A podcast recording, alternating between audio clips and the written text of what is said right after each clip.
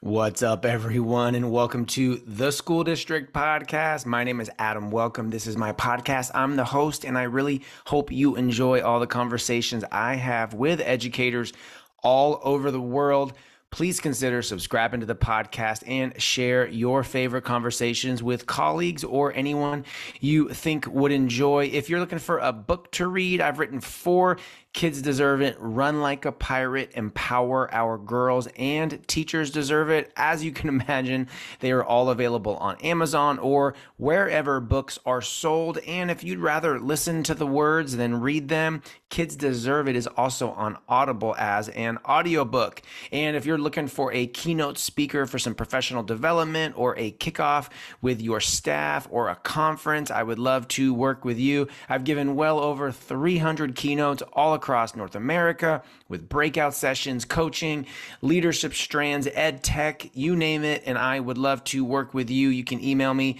directly, adamwelcome at gmail.com, or you can go to my website, mradamwelcome.com, for more information about speaking and also my other podcast and blog.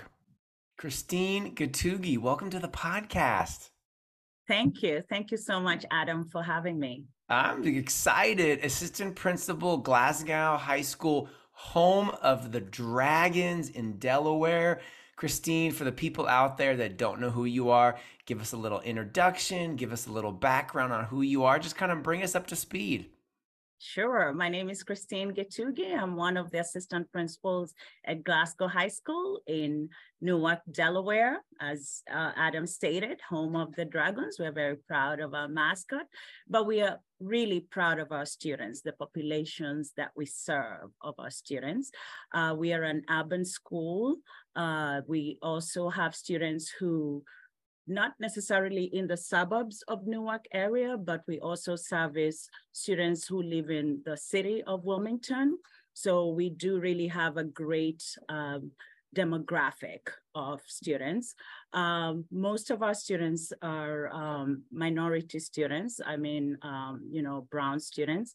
Uh, we also have quite a number of um, Hispanic students.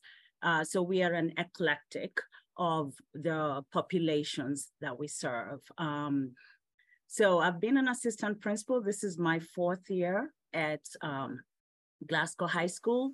Uh, but prior to that, I was an assist I was an assistant principal at Christiana. That's where I started my principal, uh, you know, my administration. I uh, uh, role, I studied at Christiana High School, which is another high school in Christina School District. I have been with the district for 16 years. I did start as a special education teacher and then I became an educational diagnostician, uh, and I moved on to become a graduation guide. And here I am now. Yeah, you've kind of done it all a little bit, right? How many students are at the high school right now? What's the population? So we have about uh, 900 mm. and I want to say 950 students at our high school. I, I, I was an elementary teacher, assistant principal, principal, and principal, and I loved it. And high schools always scared me. There was like so many things going on. The kids were were bigger than me, so I give credit to everybody that works in high school. So I didn't know you were um, originally a special ed teacher.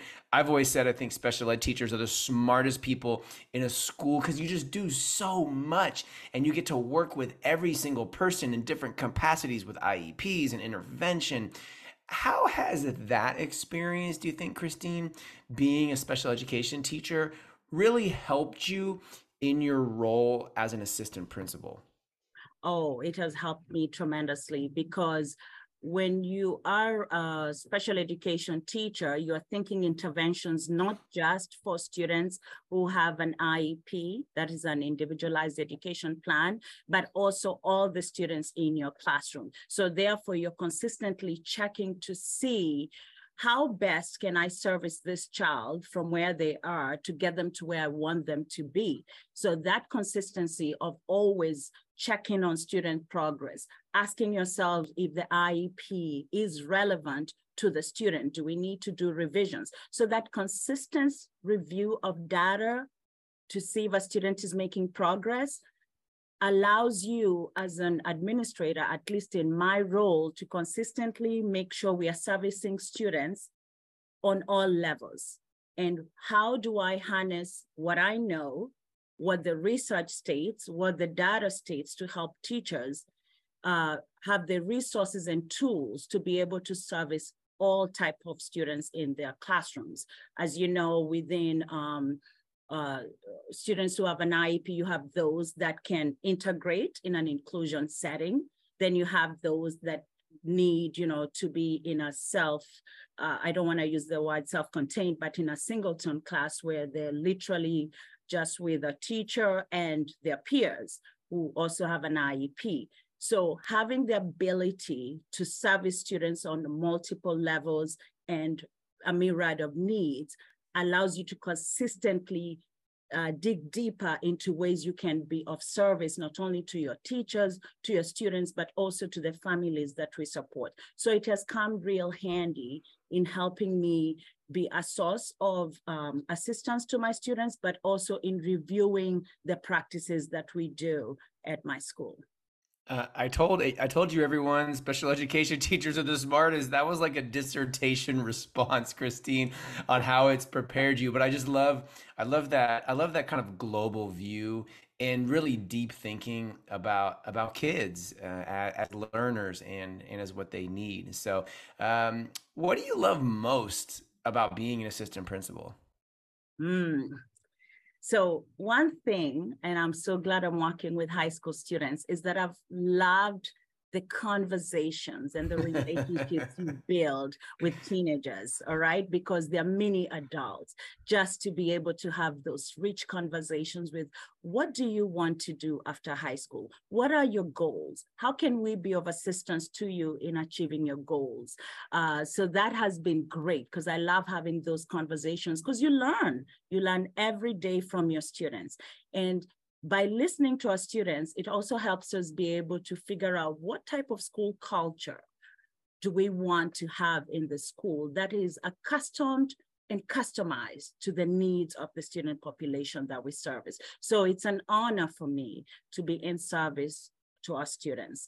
The other piece is I love learning and I love also to teach what I learn. So being in my position as an administrator, I've had the honor of working with our teachers and part of it is developing relationships and also having those conversations as to what can we do not only within our classrooms, but as a school to meet the needs of our students. This is what the data is stating. So the data states this is where we are. What within our instructional practices can we do to improve? What are your needs that I can ensure that I'm customizing the professional development that allows you to use those tools to improve student outcomes. So that is, and I get excited about that, but I also get excited to say, now that we've implemented this, this is what the data is saying. Mm-hmm. Uh, what are we missing? This is real life, everybody. Christine, talk. You also need to be flexible because Christine is at another school site today, and she's in the staff room lounge somewhere recording. So uh, this is just real life on the podcast. As a as an assistant principal, they're doing announcements at the school uh, where where she's recording. So once the announcements are over, Christine will finish her sentence.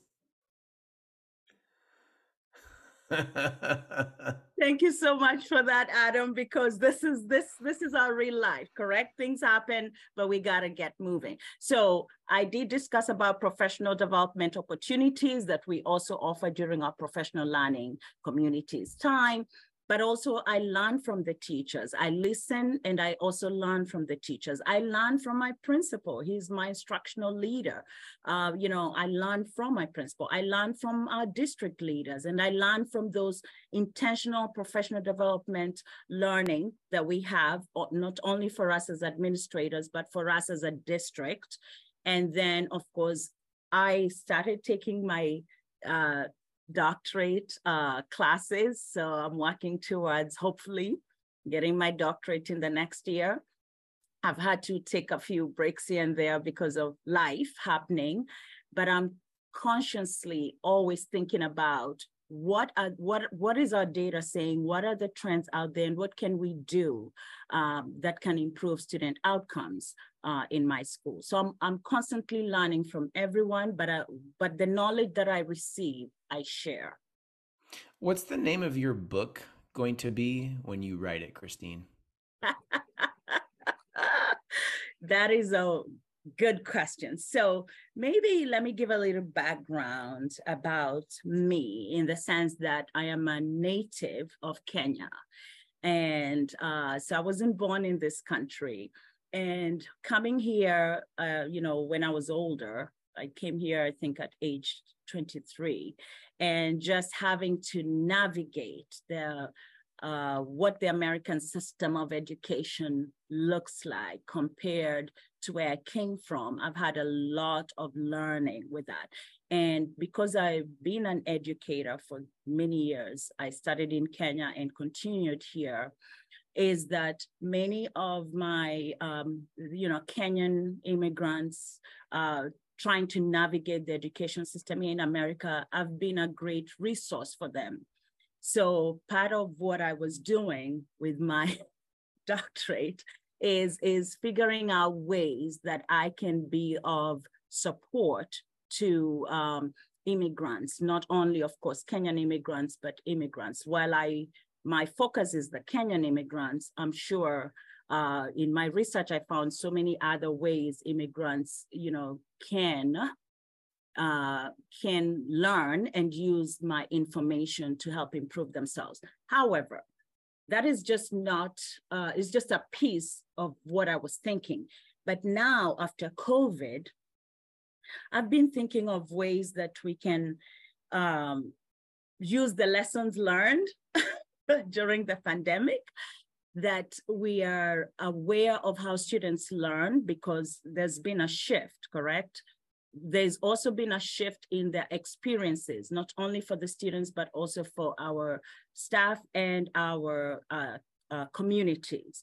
Uh, what we perceived to be the norm prior to COVID isn't what it is. We have a lot of trauma that students are, are, are you know, are dealing with. And so we are, are our staff members. Uh, so there's, so I think if I am, if I am to write a book, I have to really think about how well I can capture the experiences that we have had in education and how we can better prepare ourselves uh, to ensure that those experiences are not lost, lessons learned, some of the interventions that worked, and what we can do better in the event that we go through this again. Yeah. Well, you write it. Get write that book after you're done with your dissertation, and uh, I will definitely, I will definitely buy it. Who is someone, Christine, that is on your staff that you would like to give a shout out to on the podcast? Mm. I'll be honest, Adam. I really would like to give a shout out to all my my staff. I cannot single just one staff member. I think that would be unfair because and I just want to go back to this piece about the COVID experience and what it meant for us coming together as a community and understanding what our impact is on student outcomes and being sometimes the face for our students because they lost so much during that time. I think it brought a togetherness for us we have more announcements happening at the school where Christine is, you know, and I think this is like just, I, I'm not going to edit this out. This is just perfect real life when you're recording podcasts with educators and they're in buildings and things happen. My dog barks in the background. I record podcasts from hotels and airports when they're making announcements. So uh, this is real life. Christine, keep uh, keep going with the so, shout outs for your staff. Yeah, so I just want to give a huge shout out to my entire staff. And I do also really want to give a shout out to our principal who has been our core who has been the person that has held us together, was because of his stability and consistency, it has allowed all staff members, whether they're feeling vulnerable, any of us, to feel that they are in a community of people that care. So I'm giving out a shout out to the entire Glasgow community, staff, faculty, principal, my other peer, my assist, the other peer assistant principal uh, that is in my school, and just the entire Glasgow community. Christine, if you could choose one person, alive or dead, to spend the day with who is not a family member, who would it be and why? Hmm. That's a good question because when you said not a family member, I was thinking of my grandmother who passed away and is my has been my inspiration in everything that I've done. Um, you know, I would have loved to talk to uh, Nelson Mandela because mm. the world has learned so much from him. And, uh, you know, I've been invested in a lot of uh, his stories and what that means for the African continent, but at large, uh, the world. So I think I would have loved to spend a day with Nelson Mandela. Yeah, I'm with you on Nelson Mandela. I think you're the first person actually on this podcast to say that you would have liked to uh, spend a day with him. What a what an amazing life, an amazing man, and uh, just done so much, uh, so much for the world. Christine Getugi, thank you so much for coming on the podcast. So fun chatting with you, assistant principal of a high school in Delaware. Thanks for coming on. Thanks for all you do. Everybody listening, thank you for all that you do. And I hope that you have an absolutely amazing day.